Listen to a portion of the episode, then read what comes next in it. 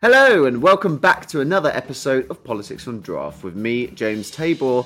And me, Kartik Sawney. Join us as we go through the political news of the world and try to make sense of everything that's going on. Each week we'll talk about current affairs, political topics and offer some insight, research and opinions along the way. We'll also be bringing on some special guests with interesting stories and their experience of politics. So whether you're a massive politics nerd or someone who simply wants to know more, you're very welcome to join us every Friday from eight a.m, just in time for your morning commute. So get comfortable, get a drink, and remember, the best politics is always on draft. Hello, how are you, Kartik? I'm good, James. How are you? Yeah, no, I'm not doing too bad. I'm a bit sad because of the Arsenal match. Uh, we just lost three one against Man City in a tragic match, but hopefully this can pick me up a little bit. Kartik, as we do every week, what are you drinking? Uh, well, I'm just sticking to a coffee, even though it's uh, nine p.m. I presume yeah. you're drinking uh, a mug full of your tears. Uh, yeah. This week you just lost the match. But what are you drinking, James? I swear you told me you're literally an Arsenal fan if you had to choose. I'm, I'm a Crystal Palace fan. You're a Palace? Oh dear, okay. Vieira. um, no, I was drinking red wine, but uh, now I've, I don't deserve anything for being an Arsenal fan, honestly. By the way, the term fan is very lightly used. I'm overall not that interested in football, but if you ever see me standing as an M P, I, football is going to be the main part of my life because that's what M Ps do. Absolutely. So I'm not going to do that. Represent, Kartik, represent. Uh, so let's, we got two things to talk about quickly, and that's um, going to be Jeremy Corbyn and uh, Nicola Sturgeon, two big announcements. We were going to talk about Jeremy Corbyn anyway and talk about his recent interview with the newsagents, but it just so conveniently happened, thank you very much, Keir Starmer, that he's not going to stand as a Labour M P or candidate, should I say, in the mm. twenty twenty-four election. Um, obviously all provisional because, you know, we'll have to wait until the election for that to properly be entrenched. Kartik, weigh in for me, please. Yeah, so this was the E H R C's re- report basically clearing the Labour Party of anti-Semitism now, considering the measures that Keir Starmer's put in place. Great, that's what we want to see, and Keir received a lot of praise for that. Um, there was also an interesting side mention, you know, uh, a suspended M P called Rupert Huck. Uh, she mm. weighed in, a, a suspended M P, by the way, who still thinks of herself as a Labour M P. She still sits on the Labour benches. She for, weighed in when... For context, she was the one who said that Kwasi Kwarteng was superficially black. Continue. Let's on. not repeat that. Let's not repeat that on the podcast. But anyway, yes, she was suspended uh, during conference season last year, and she she weighed in and said, you know, this is spot on. Well done, Keir. This is exactly what we need. But then Keir Starmer also uh, decided to spell out within that same speech with and say... Jeremy Corbyn will not stand as a Labour candidate. And now he's received quite a lot of backlash for this now. Not from the vast majority of the public, more so yeah. just from hardcore Jeremy Corbyn backers. And to be honest, there's an argument there. You know, Keir Starmer has previously said that um, local C L Ps should be deciding who should be their um, parliamentary candidate. And now he's saying that you know, this is a diktat, this, uh, this person won't stand.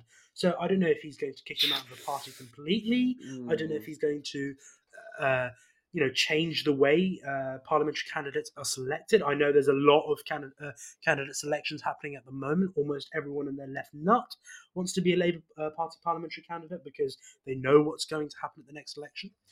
Um, but then it's also come out, uh, the newsagents did another bit with Diane Abbott, that Diane Abbott, I don't know to what extent you can completely trust everything she says, because she does say a lot of things. Not least her uh, numbers, but... yeah.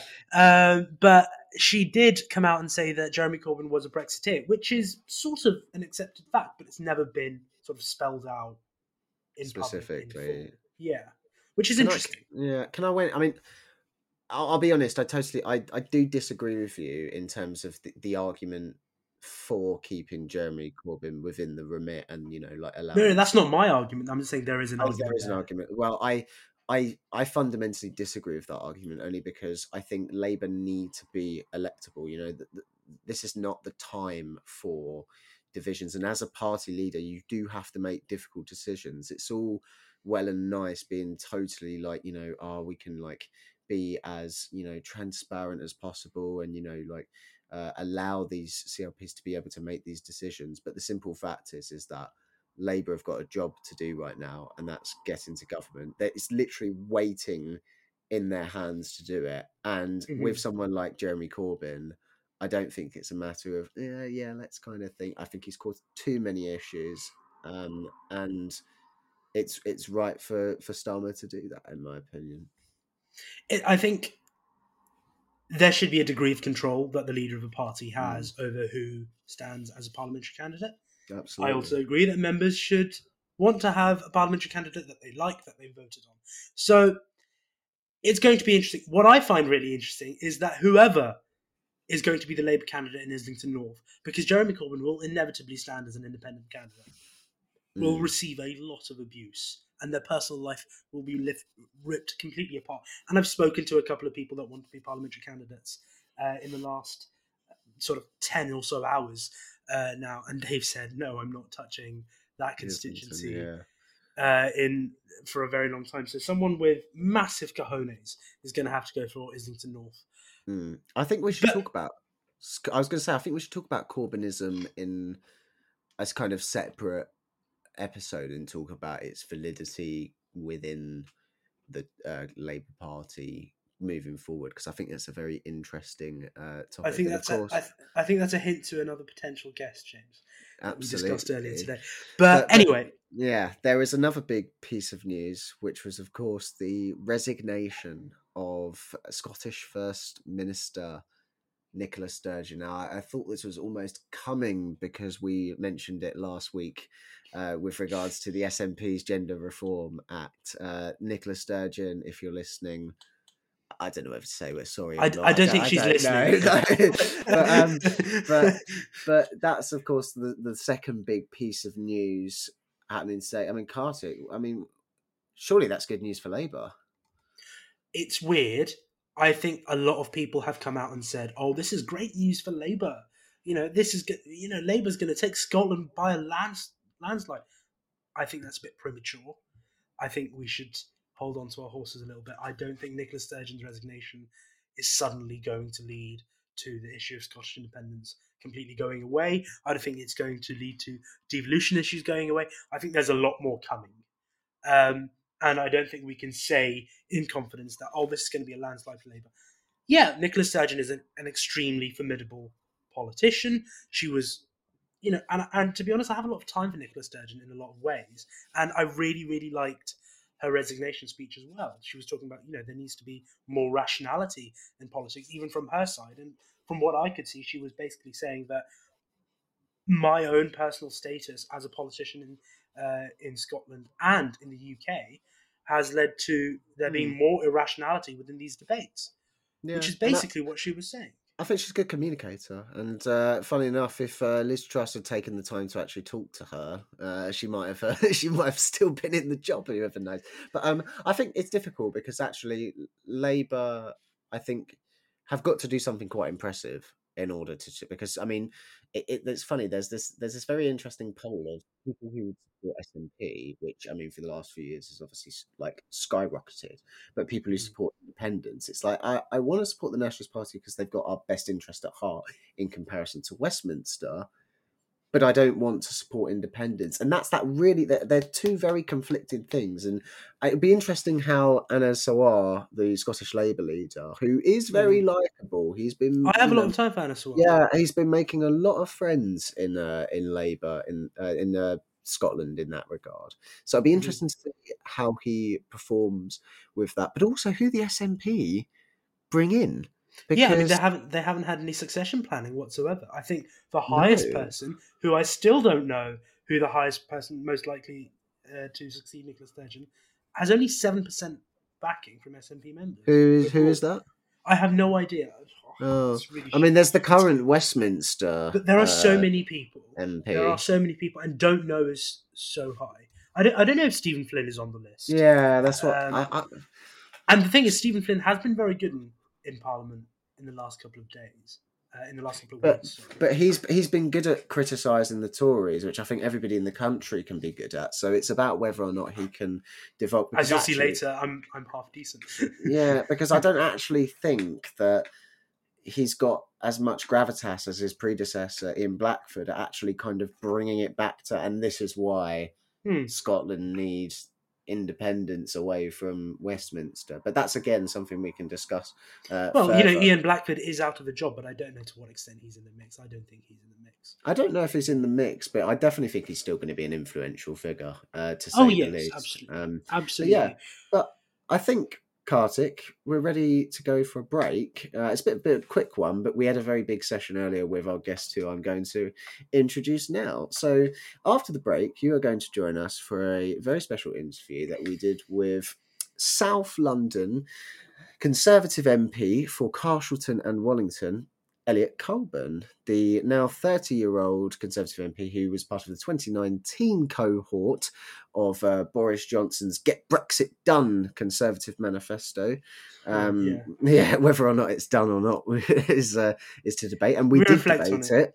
Um, and uh, he is an openly gay M P. And um, we talk about that in depth and the sort of the positive nature of politics and sort of multi and sort of diversity within politics in the U K. Who and we also talk about U L E Z and whether or not, what would be the alternative? Is it a good idea? You know, what other things need to be? Who actually uh, proposed uh, it?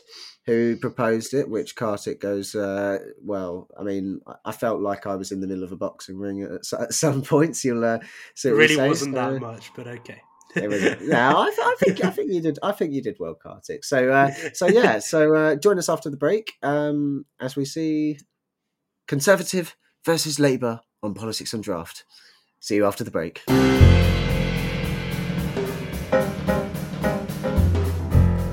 Hello and welcome back to Politics on Draft. I'm, we are here for, well, my first on-location interview. Kartik's still online, but we're with um, Elliot Colburn, M P, Conservative M P of Carshalton and Wallington. Uh, Elliot, how are you? I'm good, I'm good. Thank you so much for having me on. I'm glad to be doing this. Yeah, no, um, it's, and also I think it's nice that we can at least partially do this in person because, I mean, all the interviews we've done before have been online and there's always some sort of technical difficulty. But uh, we think that Zoom and all those stuff would get better in the three years that we've just been reliant on it. But, you would have um, hoped so, but sadly not. But sadly not. Um, we always start the beginning of this section by saying, you know, what are you drinking? I mean, we usually drink alcohol because we record this in the evening. It's two o'clock and yeah, uh, no. a very busy schedule. So yeah, so I am having a cup of tea because it's two o'clock in the afternoon. Yeah. If we were doing it in the evening, you might catch me with a beer in hand um, uh, or a gin and tonic. Yeah. Um, but what, uh, what beer would you usually go for, Elliot? Oh, you know what? I'm really not precious. Um, whatever is on special at Sainsbury's that day, I'll be there. Um, you know, I'm really not precious when it comes to it. So, uh, but yeah, two o'clock in the afternoon. I think it might be a bit early for me to start. So, cup of tea. Yeah, absolutely. Well, it's a recess, so you know. Well, that's one of the positions, I wouldn't mind. You know.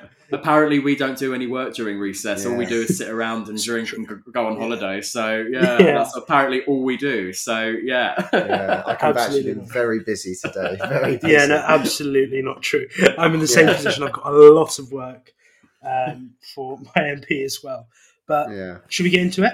Absolutely, absolutely. So we'll we'll start with the first question. And uh, I, I this is going to sound very, very basic, but... Um, can you tell us what it's actually like to be an M P? Um, because, you know, you were elected in twenty nineteen. Mm. Um, obviously, COVID and a lot has happened. And I think a lot of it, people listening would be very interested to kind of just I don't know, talk about your experience of day-to-day life as a Member of Parliament. Yeah. I mean, the funny thing about this question, I reckon you'd get six hundred fifty different answers if you asked every M P, um, mm. because I think it really is what you make of it. We're not given an instruction manual when we start this job. You turn up on the first day, you get given a laptop, you get given your pass, and you're basically told, good luck, we'll see you at the next election. um, and you're then there left trying to work things out. Oh, that's uh, maybe a bit unfair. The house staff are really good at giving you quite a lot of support on some of the admin, but the job doesn't come with a job description. So you are doing what you want to do. I didn't expect, obviously, a lot of the stuff that we have had to deal with over the last few years when I first took on the job. Had no idea that a pandemic was coming down the line. war would come back to Europe, we'd be in the midst of a cost of living crisis, for example. So in many ways, the job isn't what I expected, mm. but there is a lot that I fully expected as well. Um, the trolling, the day-to-day nonsense that M Ps are subjected to. I already knew that what I was getting myself in for before that. Um, but the job is, one thing that I think has shocked me is how rewarding this job can be and how good it can make you feel on a day-to-day basis, because there's so much that goes on that, you know, the general public don't normally see us getting up to. Mm. The big thing that people associate us with is shouting at P M Qs. Um, which, you know, is actually about twenty minutes a week of what we yeah, do. Yeah, totally. Um, there's so much more that we do. And the, the bit I find I think the most rewarding is the, the casework element of the role. You know, we are there to help people when they come to their M P looking for support. And we've, over the last few years, my team and I have dealt with all sorts of things, from what you might view as relatively simple, like getting a street lamp fixed by replacing the bulb, to something like trying to get people who work for the British government in Afghanistan over to the U K before the Taliban took over Kabul, um, mm. all sorts of things and everything in between. So it is what I expected. It's not in some areas, but the thing that I think I've really taken away is just how rewarding it can feel from time to time. So that's what I love about it. Yeah, and I, if you don't mind me saying, because mm. it's it sounds as if, I mean, you said that no M P will probably give the same answer mm. as you, and obviously, you know, you spoke about the pandemic and sort of the other turbulent issues. I guess the kind of the angle that I'm going in is mm. is the turbulence in a sense rewarding, that, you know, you don't know what you're about to come up against, and mm. you can kind of come at that sort of on face value and think, well, how do we fix said issue, whether it be, you know, like pandemic, mm. Uh, cost of living crisis, et cetera. Yeah, definitely. I mean, politics is intrinsically a problem-solving job. Um, mm. Whether you are in a period of what you might call relative calm, or you're in a period like the last, well, I wouldn't even say three years. I mean, the last parliament wasn't exactly quiet either, even though mm. I wasn't there. Um, so, you know, we have had a period of the U K up against some really big challenges. And I think that has been exacerbated in M P's ability to solve problems. So mm. and so it is actually a very demanding role in that sense, but also you are gaining a lot of skills that I don't think necessarily you were assuming that you'd make. You know, there's the assumption that, you know, you go through, you make legislation, you get to the next election and you make an assessment on whether or not you've done the right thing. But I think that sort of traditional view of how British politics works has completely gone out the window over the last five years or so because of how much we have been faced with. And I really, really feel blessed to have been witnessed mm. part of that. It's not been easy. It's been tough. But I do feel like I'm incredibly lucky to get to witness some mm. of that from the inside. I, I wanted to ask you a question, and, and this possibly mm. leads on to our next question as well. Um, and this isn't on the brief, James, but I promise it's not a mean one.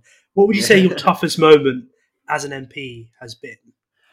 Oh, easy. It was the first, I'd say, two months of the pandemic by far um, was the hardest um, because everyone was in the same boat. We were all facing something new and we were essentially attempting to help people from, from that first day. So if I give you a bit of an example, I've worked in M Ps' offices before, and I've had periods of what you might call relatively relative calm as an M P as well. That first couple of months of the pandemic was so, so difficult because we were getting hundreds, if not thousands, of emails and calls every single day. Mm. My team and I were absolutely overwhelmed with correspondence, with people asking questions. You know, what does this mean for me? Where can I go to access support? And of course, we didn't know any more than the general population did at this point, because all these support schemes were being developed at the same time. So we could only pass on information as we became aware of it.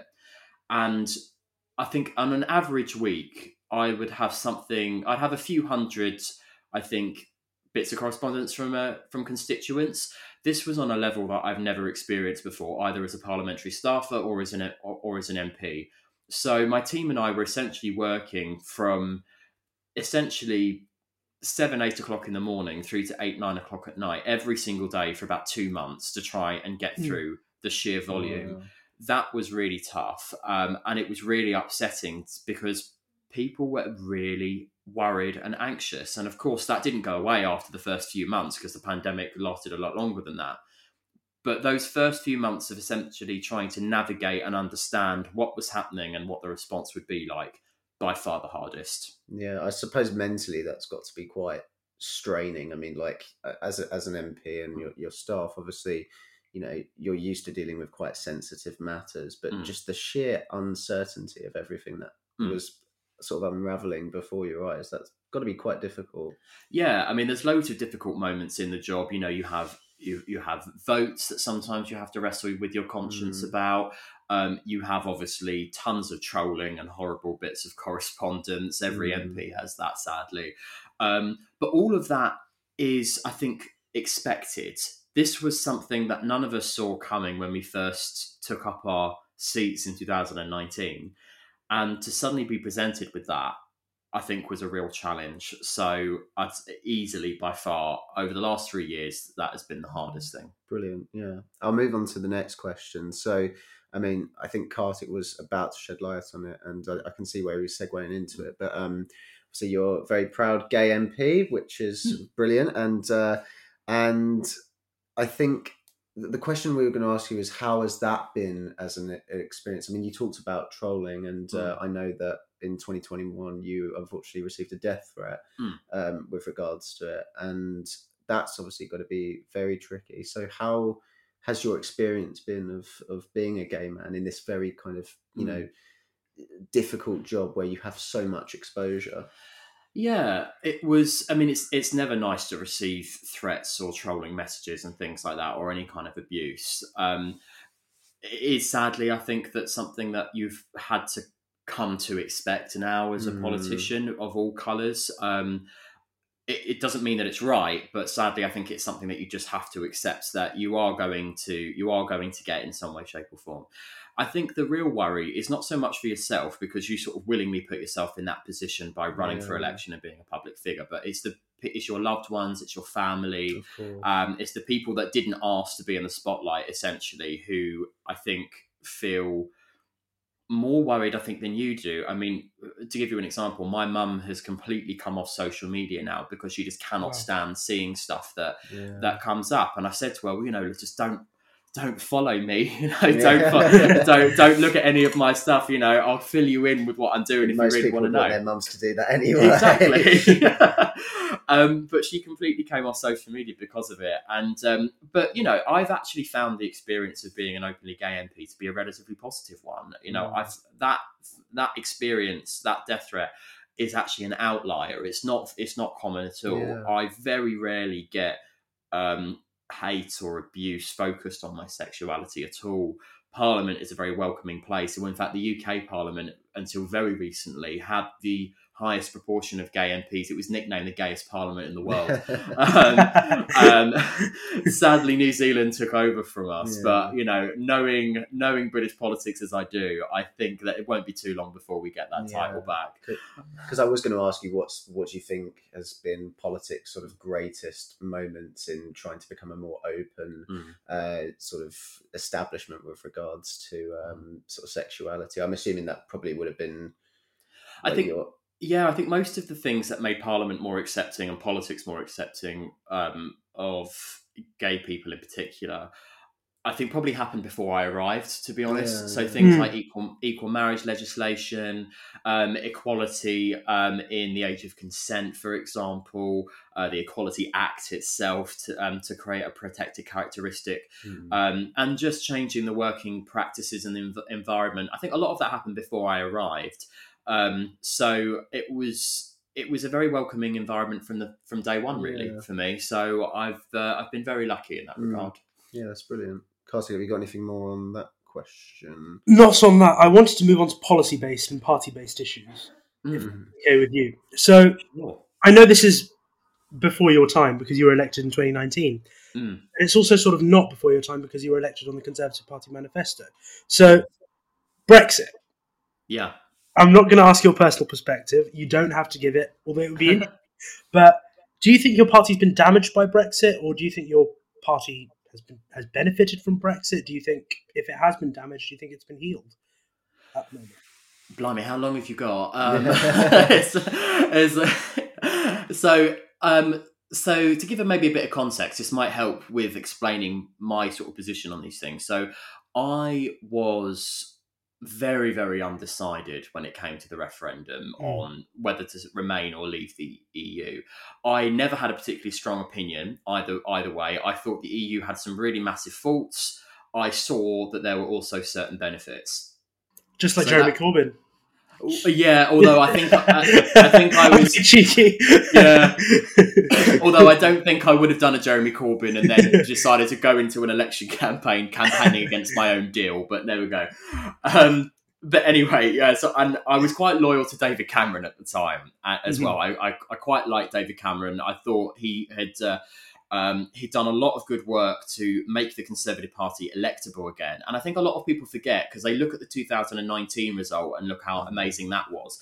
David Cameron actually had a much bigger set of um, swing, uh, a much bigger swing and a much bigger number of seats come back over to us. So he deserves a lot of credit, in my opinion.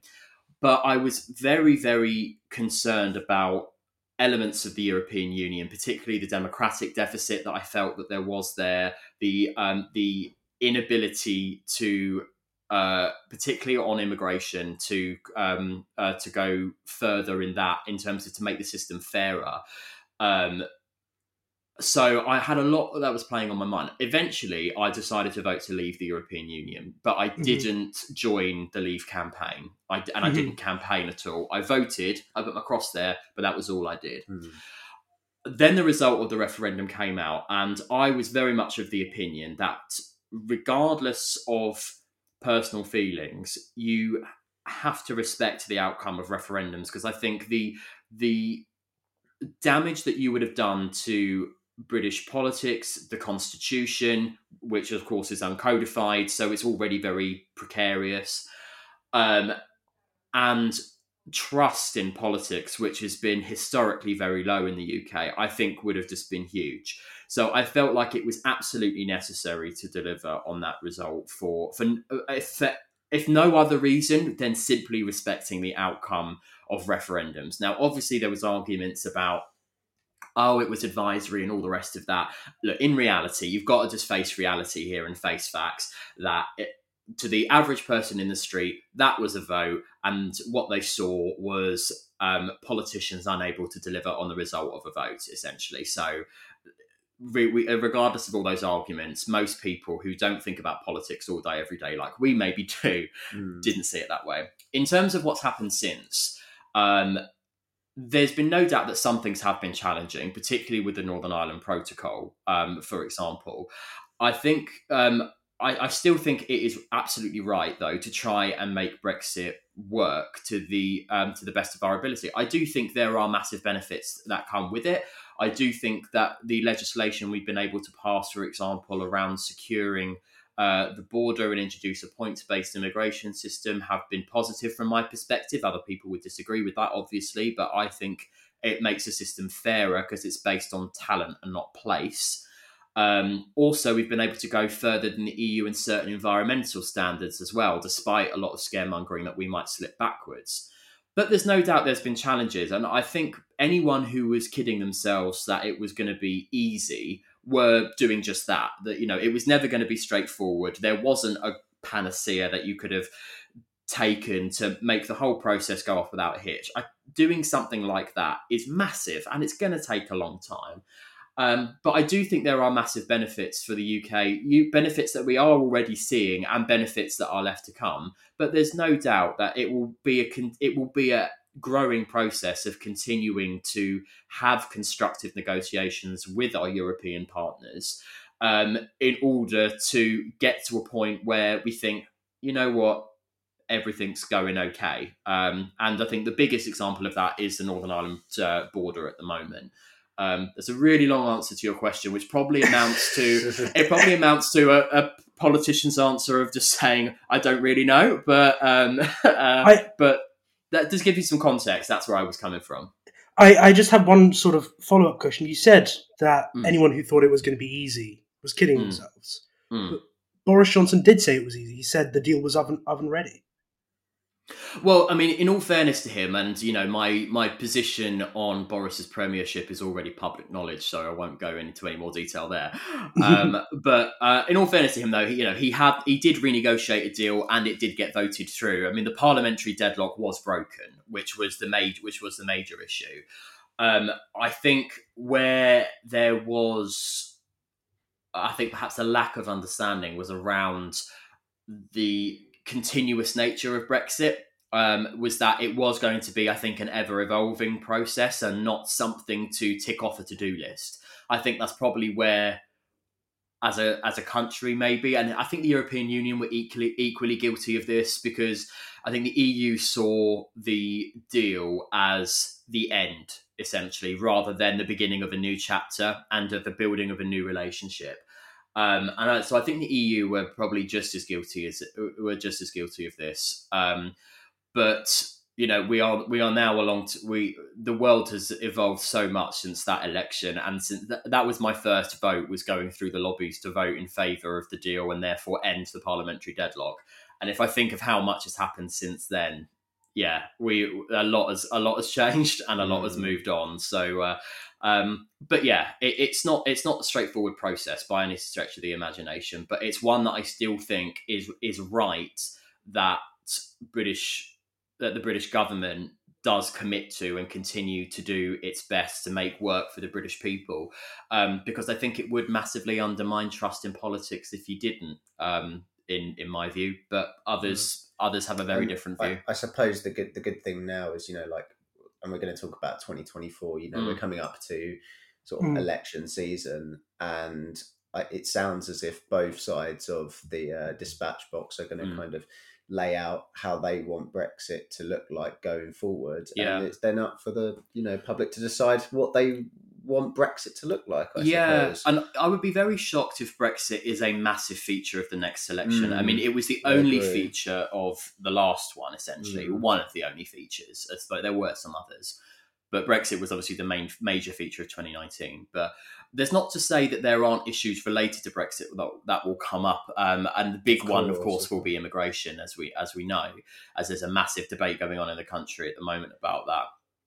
But I don't think I don't think many voters will go into the next election making up their minds on Brexit, specifically mm. on Brexit, um, and you know whether or not they want to rejoin, whether or not they want some some sort of different deal or arrangement or anything like that. I think for for the overwhelming majority of voters, and we see this reflected in public polling as well, those issues have very much moved on for them, and we're now seeing. By far, the top two slash three issues for voters are the cost of living, the N H S, and immigration to a mm. certain extent as well. Um, now, that's not to say that Brexit can't mm. be linked to any of that, but I don't think in there. I think I don't think for most voters that will be their major thing. Interesting. That that is interesting. I, I have some contentions, but we'll, we we don't have to come on to that because I have a few more questions. So. Sure. During his first speech as mm. Prime Minister, Rishi Sunak mm. pledged to lead a government with integrity, professionalism mm. and accountability at every level. Mm. Approximately one hundred days after that, mm. do you think Rishi Sunak as Prime Minister mm. has led a government with integrity, professionalism and accountability?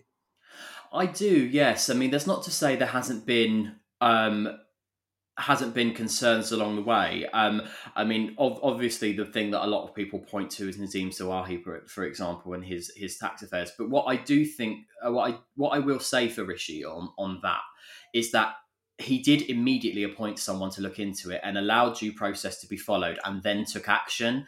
It, this wasn't one of those typical things that sometimes happens in government where you invite someone to come and sit down with you in number ten and invite them to hand in their resignation. Um, and in all fairness to him, he did also follow the process that the opposition were calling for. Um, and I think that was absolutely right. It's frustrating because sometimes when when... revelations come out or accusations come out, I think in a social media age that we live in at the moment, we're very much of the opinion that immediate action must be taken. Um, and it's, I think there's been a sort of lack of importance placed in due process, but I think it was right to allow due process to be followed. And then action came as a result um, on that specific case. But I do feel um, as if as that we, we've heard the phrase steady the ship quite a lot in relation to Rishi's premiership um, in his first one hundred days. Uh, and I do feel as if he's achieved that from uh, as someone who's on the inside and who has experienced the final days of Boris's premiership, and I don't think you could really call it the final days of Liz's, because I don't. It doesn't really wasn't really long enough yeah. to have final days. They were um, all final days. They were. They, they basically were. Um, but you know, as someone who was on the inside during that, it certainly feels much calmer, much more steady, um, and much more dutiful than I think it has before. So the very short answer to your question is yes. Yeah, I mean, just before Kartik comes in, I actually, I mean, I came to your office mm. uh, on the day that Rishi, you know, was declared. I mm. think that it was when Penny basically said, no, she's not going to mm. contest it. And uh, by de facto, he was, mm. he was going to become Prime Minister. And mm.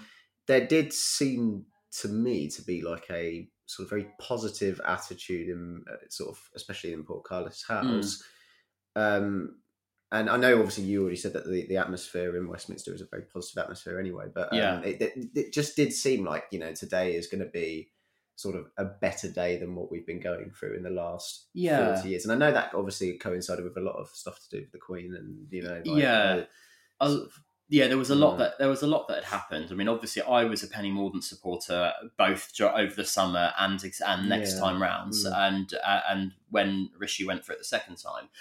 But you know, I have absolutely, I had absolutely no problem with Rishi becoming um, Prime Minister, because he is, in my view, incredibly competent, um, and I think his, you know, his his record during the pandemic in setting up the support schemes, but also his record in his first hundred days in steadying that economic ship, along with the rest of the cabinet as well, I've been really reassured by. Um, so you know, even though we do back. We do back our own horse in the race, as, yeah, as it were. Yeah. Um, when Penny decided that she wasn't going to put her name forward, you know, it certainly wasn't um, a big, devastating mm. moment for me. Um, in so far as I thought, oh God, this is all over. This is terrible. Yeah, yeah, yeah. Um, uh, I, I was perfectly happy with it, um, and uh, you know, Penny's still in government, so I'm very happy with that yeah. too. But uh, Kartik, yeah. do you want to weigh in on I, I, I wanted to weigh on, yeah. in on one thing. Um, mm. It's, again, as a Labour member, it's it, I find it interesting that mm. the investigation, and I, and, and I acknowledge that there was due process, mm. but the investigation only took one week. And if, and if an investigation's taken one week, mm. I don't think that there was previously that much there to investigate. We've known about Nadhim Zahawi's tax affairs since the summer of last year when he put himself up for leadership. We, we've known about what Lee Anderson is like before he was elected. We knew about Dominic Raab, the numerous N D As he's signed, the numerous challenges to his conduct in public office. Yet these things are still happening. So I acknowledge that there's a due process, and that's a valid argument. Mm. But I still find it hard to believe that there's been integrity, professionalism, and accountability when I still see these at the moment, these three things in front of me. Well, I think that I think particularly with your your point saying we knew, it's like, well, okay, well, how how did we know? It's because the media has reported these things and, and put them in the public domain. It's not for a prime minister to make a decision on appointments based on media reports. Mm. Now, they may well be accurate. Sometimes they're not. In fact, um, that was one of the things that has shocked me being an M P, because I've seen stories about me, for example, that have appeared mm. in, in the press that have been, that have been totally false. So I mean, one of the ones was that I was, uh, I've twice been reported that I was on the verge of defecting to Labour, um, which if they knew my constituency at all, knew that why why I would I would not do that, um, but also but there was absolutely no truth in the matter whatsoever. So it did actually shock me that, you know, this perception that the media makes things up. Oh, I thought, oh, that must be exaggerated. No, it's genuinely true. Sometimes mm. things do appear that are just nonsense. But I what I but I think that's what is so important, is that you do know you do need to allow due process to to take forward. And Dom Raab is another example. You know, we've heard things in the media about he stared at me harshly, or he told me that to go and do this piece of work again and things like that. It's like, well, that isn't really strong enough to f- force the P M to decide to sack him without a full and due process followed mm. investigation to get to the bottom of what has actually happened, um, establish the facts independently, and then make a decision, um, uh, in, in my view. And, and it is frustrating because in this day and age with social media and all the rest of it, I think we do demand instant reaction. We demand instant mm-hmm. replies, and, you know, we demand instant uh, everything because we're so used to having it all at the, uh, at the end of our fingertips. But I do think it is still important to allow due process to to be followed. Absolutely. Um, I was going to say, because I know there was a question I was going to ask about uh, twenty twenty-four, which I suppose we can kind of go maybe at the end if we've got time, but I know that you wanted to talk about U L E Z. Mm. I uh, did.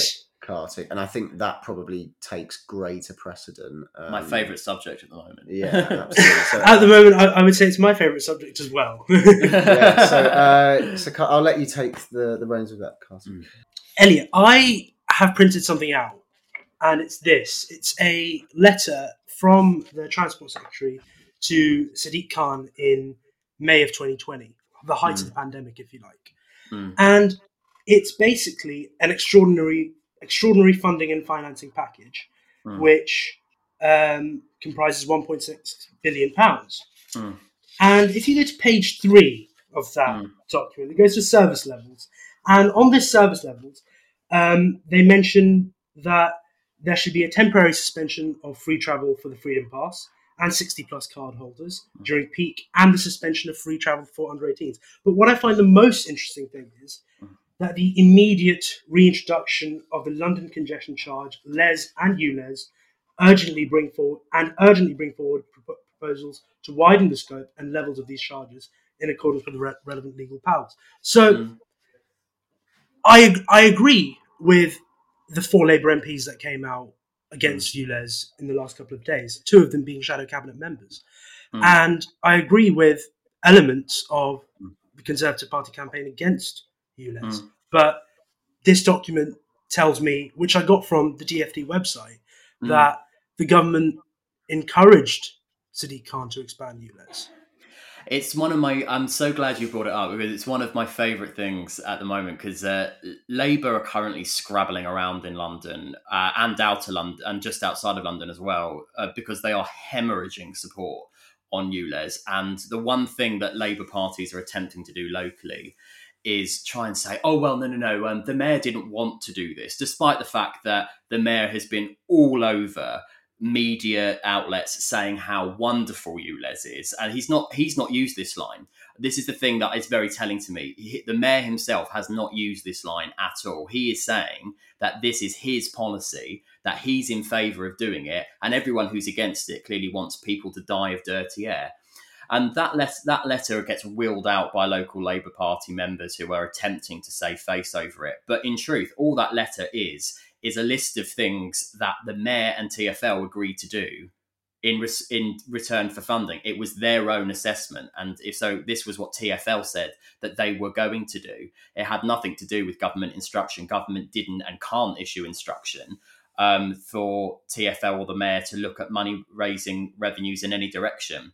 And the big thing, te- I think the big telling thing for me here is that uh, the reason why this argument that, oh, it, it was forced just doesn't have any weight whatsoever is because the mayor himself has in the past said, oh, um, this is a genuine consultation. There's now questions about whether or not it was, but we'll come back to that. But he said, oh, this is a genuine consultation, and if Londoners don't want it, then it won't happen. Well, he can't make that promise then. If this is being forced on him, he can't make a promise that there's an avenue for it to not happen, if you see what I mean. He can't go out and say that this is a decision, it's not foregone, it could go either way. If it was mandated, he wouldn't be able to make the promise that it could go either way. And as I say, the biggest telling sign at the moment, I think that it's just not the case that he was mandated to do this, is the fact that he is not using that argument himself at all. He's all over the media and the new ULEZ adverts saying how good of a policy this is, and he's so proud of it because in his view it's going to save all these people from dying from air pollution, even though the evidence basically doesn't exist. Um, and everyone who opposes it is obviously in the pockets of, I don't know, big car owners, or or in, in the pockets of killing children, or whatever it is that he said in the London Assembly. Um, so um, I appreciate where you're coming from, but the you know the government's been absolutely clear that during those negotiations, it was for T F L to come up with the suggestions on what they would do to raise money.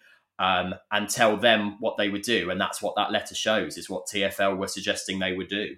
But this, this document says that the government will give money if the T F L agrees to these service levels. But I... Yeah, but the service levels were set by... Yeah, but the service levels were set by T F L. That's and, and that, I, so that's what they said, yeah. I accept your argument that Sadiq mm. Khan has mm. been out there and he hasn't been making this argument. But there have also been shadow cabinet Labour members... Mm. Labour M Ps that have mm. gone out there and said, Sadiq, just delay this. It's not a good idea to do this now. Delay mm. this, delay this, delay this. Well, and I mean, I'm not sure delaying is good enough, in my opinion, because, uh, you know, the whole argument around ULEZ is um, the expanding ULEZ. The big central part of the mayor's comms around ULEZ expansion is all to do with air quality. Mm-hmm. Um, it's it's not it's not about... in his view, revenue raising, even though for many people they view it as such. It's all about air quality, in his opinion. And the, the the problem that I have with it is that, one, the evidence that it's going to have a positive impact on air quality isn't there. In his own integrated impact assessment, it says it won't make a difference. But on top of that, I'm not sure that punishing the poorest Londoners with a twelve pounds fifty a day charge is the right way to go about it. So yeah, there has been talks like the Lib, this is the Lib Dem line as well, that, you know, we do support ULEZ expansion, but why don't we push it back a couple of years and put more money into a scrappage scheme instead? Um, to, to me, the, the aim, which is being said by the mayor, which is cleaning up air quality, it just seems like a very odd policy decision when there are so many other things I think he could look at which would improve air quality in London, rather than a tax essentially on the oldest cars. And what would you say those things are that he should do? So, so there's several of them. Um, so the budget for ULEZ expansion is in the region of four to five hundred million. Now, mm-hmm. that that sheer volume of money can do a number of things. I would look at electrifying the bus fleet in London, for example, and go mm-hmm. and moving to net zero public transport as fast mm-hmm. as possible. Mm. Um, I would look at expanding the scrappage scheme, but I'd also look back uh, look at bringing back another scrappage scheme, um, which was uh, which has been got rid of by this mayor, which was the scrappage scheme for boilers. And that scrappage scheme allowed people to apply for funding to get rid of old gas boilers and instead introduce new things mm-hmm. such as geothermal energy and heat pumps in their own homes. So I would bring back something like that. Um, there's also so much you can do in terms of uh, the built environment in London, in terms of the energy efficiency of buildings, uh, mm-hmm. solar panels, um, small wind turbines, tree planting, et cetera. There's there are so many things that have been, you know, proven over the years to make a really good impact on air quality, and to pin all of our hopes and dreams on ULEZ to clean up London's air when his own report says it's unlikely to have much of an impact. Mm-hmm. Just seems to be, just seems to be a bit of a misnomer. So I, I would go back and revisit one of those or several of those many things mm-hmm. um, that you could do instead mm-hmm. um, of ULEZ. That's not to say that, you know, older vehicles shouldn't come off the road, but I don't think that transition is going to be helped by essentially pricing people out of them. I think instead doing things like this um, would make it much easier for that transition mm. to happen. If I can weigh in, Kartik, and I'm aware of mm-hmm. time and, you know, like, I don't know, it's, that's, that's limited. Um, in a weird way, I'm kind of almost going to do a almost like post ULEZ kind of argument here. And that hmm. is uh, like, I, for me, I'm actually, and not to completely sort of disrespect ULEZ as a topic, mm-hmm. I almost wish it wasn't, in the sense that I think there are so many things mm. that in my mind, give greater precedence mm. in terms of the, the, the jobs that should be being done by the mayoral assembly. I mean, like, mm. I mean, if we cast our mind back to twenty twenty-one, which was when um, when he was re-elected back in, mm. you know, I, I voted in that. I was um, as part of the uh, East London um, area, and mm. obviously something that we face a very, very big problem is, I mean, like, for instance, knife crime. Mm. That's mm. you know, absolutely massive in East uh, London. I'm not sure mm. uh, how big of an issue it is in uh, Carshalton and Sutton per se, but mm. you know, when you're hearing, like, you know, as someone who, you know, literally has, has seen, you know, police tape after police tape area mm. in East London, mm. hearing the debate about whether or not there should be additional congestion and, and U L E Z mm. charges rather than kind of, okay, what, I mean, you said like four hundred million, for example. Yeah. I don't know the figures uh, at all, but like, I'd like to know what is money is going into, say, things like knife crime, because yeah. in my mind that's... James, can I yeah. jump in? Yeah, yeah, yeah. Elliot, I'm really sorry, really sorry if I'm interrupting you. But that's right. And and the thing is, I'm not accusing Elliot of this because he's completely outlined what he would rather do instead. Mm. But I am accusing you, James. Okay, go on. Yeah. um, the thing is, I have asthma, and wow. I know for a fact that about four thousand people die mm. due to air pollution. And yeah. you, you're, you're challenging that U L E Z doesn't deal with air pollution. And, and mm. If, if if that's your challenge, then that's your challenge. But and it also costs the N H S ten billion pounds mm. every year. So Absolutely. I think it's definitely a problem that we need to deal with. The question is the method. And you're right, knife crime and things like that are a major issue as well. I, mm. I agree with you, Kartik. I agree with you, Kartik, that the um, and I, this is the thing. I don't think, which, uh, which is why I've been slightly baffled by just how, I think, almost hysterical the mayor has become. I mean, he has been, he's always been quite rude, but some of the chat, some of his reactions to being challenged on U L E Z expansion have been unbelievably rude and unbecoming of a politician um, in the U K. I really don't, and I, I really find it quite. Um, quite disheartening to see, because, you know, he should be up for being challenged on his decisions rather than just saying, oh my God, everyone hates children and they want them all to die of air quality. I mean, that's just nonsense. I haven't heard a single person say there's one, not an air quality problem, or two, there aren't things that we mm. should do. But, you know, you do raise a good point though, James, I think, about the Mayor of London as a as a role and the London Assembly as well. There's currently a petition which is... Um, I think hit over thirty thousand signatures on the parliamentary petitions website. I'm aware of it because I sit on the petitions committee mm. in Parliament, which is calling for um, the London Assembly and the mayor to be completely scrapped, get rid of it as a, de- as a form wow, of devolution. Uh, and as I represent an outer London constituency right on the Surrey border, you know, many of my constituents, I think, do feel slightly more disconnected to London as a geographical location than you would in some of the more inner London zones. Of course, yeah. And I think the one of the things we have to remember is that the Mayor of London, by U K standards, is actually a very powerful role. He has a lot of direct mm. decision-making power. He has a budget of over twenty billion pounds, which is more, I think, than even some ministers in government have control over. Um, you know, we are talking about huge sums of money and huge sums of power in the capital city of our country. And I think a lot of Londoners do sometimes ask the question, you know, what are what am I getting for this? What is the benefit of having this mm. role? What are, what is the mayor and what is the London Assembly doing for me? And I think it's very hard to justify the devolution settlement um, when you do see knife crime at the levels mm. that they are, and yet a mayor who is just talking about a congestion charging scheme, which is on dodgy ground evidence-wise. Um, now, how you go about how you go about fixing that really comes down to politics, in my opinion. I think it's for politicians to make, you know, to make the case for devolution and to make the case for for having the London Assembly or the mayor.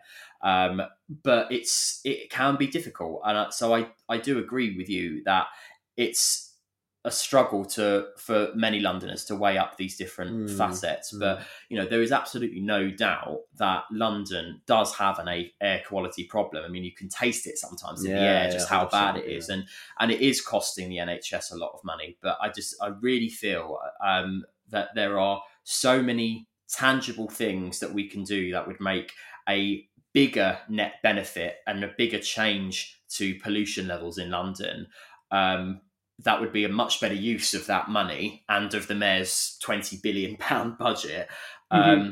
than a congestion, than, a, than expanding U L E Z. Um, mm-hmm. I just, there's so many things that I think we should be looking at instead. Sure. It's interesting that you mentioned knife crime because, mm-hmm. and then you mentioned devolution to the next, because I would sum up knife crime as mm-hmm. a, a larger issue of austerity, youth services being cut, et cetera. Um, and we can, as you said, we can talk for ages and ages and ages and ages about London, knife crime, communities mm. and stuff like that. In terms of U L E Z, I mean, I've, I've seen the figures and obviously we're not going to come to an agreement on U L E Z. But mm. I think in the long run, it might be a good idea to have these non-compliant vehicles off the road, as you've suggested. And But you just think it's it, it requires a different solution. Um, am I correct in saying mm. that? Yeah, I just I think that the approach to getting there needs to be different. I mean, obviously, the government has already legislated to ban the sale of new petrol and diesel cars by twenty thirty. Mm. Um, so there's there's already there's already a lot going on nationally to um, to to push towards this. I just think that when when you're attempting to reach net zero, which is something that I'm I'm particularly passionate about, I'm. I think we've seen in the aftermath of the Ukraine war just how precarious global energy supplies can be. So I'm I'm really quite interested in this policy area. Um, I just think if you're on that road to net zero, you need to find ways to take people with you. And mm. I just think punitive, what are taxes essentially, um, Are, are not the are not the way to do it. I, I think investing in greener public transport, I think looking at the built environment and how you can move towards energy efficiency and better sustainability, mm-hmm. looking at um, the local environment are all different things that you can do, which I just think would be much better. Yeah. So really quickly, would you then agree with the idea that all of the money that's raised by U L E Z goes back into public transport? Because that's what I mean, they're doing.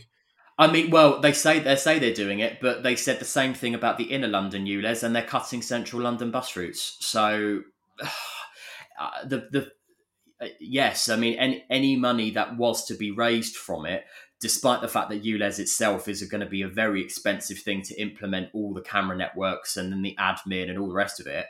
Um, any money that was raised should, of course, improve the um, improve the public transport offer. But I just think people have no faith that that will happen because they said the same mm-hmm. thing about the inner London ultra low emission zone, and they're actually going backwards on the number of bus routes on offer. So mm. um, that's where okay. we are with it. Yeah, I'd be for that, and view, and listeners will know my just absolute hatred of Bath. You hate the district line because there's so many signal really delays which stop me getting home. Uh, I will say, day. As a South London M P, at least you have the at least you have a tube line there. We don't yes, have anything of here. Course, of course, um, yeah, because uh, I live in Bromley, so I've got nothing.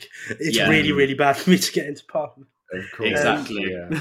yeah. Well, yeah, I mean, it's been absolutely amazing having you on the uh, on the podcast. We always finish with the last question that we try and ask everybody. And, we, you know, I think it'd be very interesting to hear your response to this. Mm. Um, a lot of our listeners are quite young, of the kind of eighteen to twenty-five mm. uh, demographic. What would you say your message to them is if you could sum that up all in one, which I know is obviously quite difficult. Oh, that's very difficult. But yeah, I'd say very, very briefly that politics is relevant to you, even if you don't feel like it is. Um, politics does affect every single facet of our lives in ways that I don't think is always obvious. Mm. Um, but as one of the relatively younger M Ps in Parliament, I was twenty-seven when I got elected and I'm only thirty now. I would seriously encourage people to get involved in frontline politics in some way and consider running for office. If they truly believe in something, then do something about it. You know, you can put your name forward and you can try and do something about it. And it can seem daunting at times, and there will no doubt be people that try and put you off. Um, but we need younger, more diverse voices if we are to truly understand the needs of our local populations, of our national population. So my big message is please, please, please put mm. yourself forward. If you believe in something, then demonstrate it. brilliant. And I think that goes, I think that sort of crosses all political divisions, actually. So that's probably a brilliant way to end. It's been absolutely brilliant. Thank you for coming onto the podcast, and thank you all uh, for listening. We'll be back next Friday from eight a.m. and I think that all that's left for me to say is I've been James. I've been Kartik. Thank you to Elliot as well. Thank, Thank you to you. Elliot. And uh, yeah, we'll see you next week on Politics on Draft. See you later. Bye bye.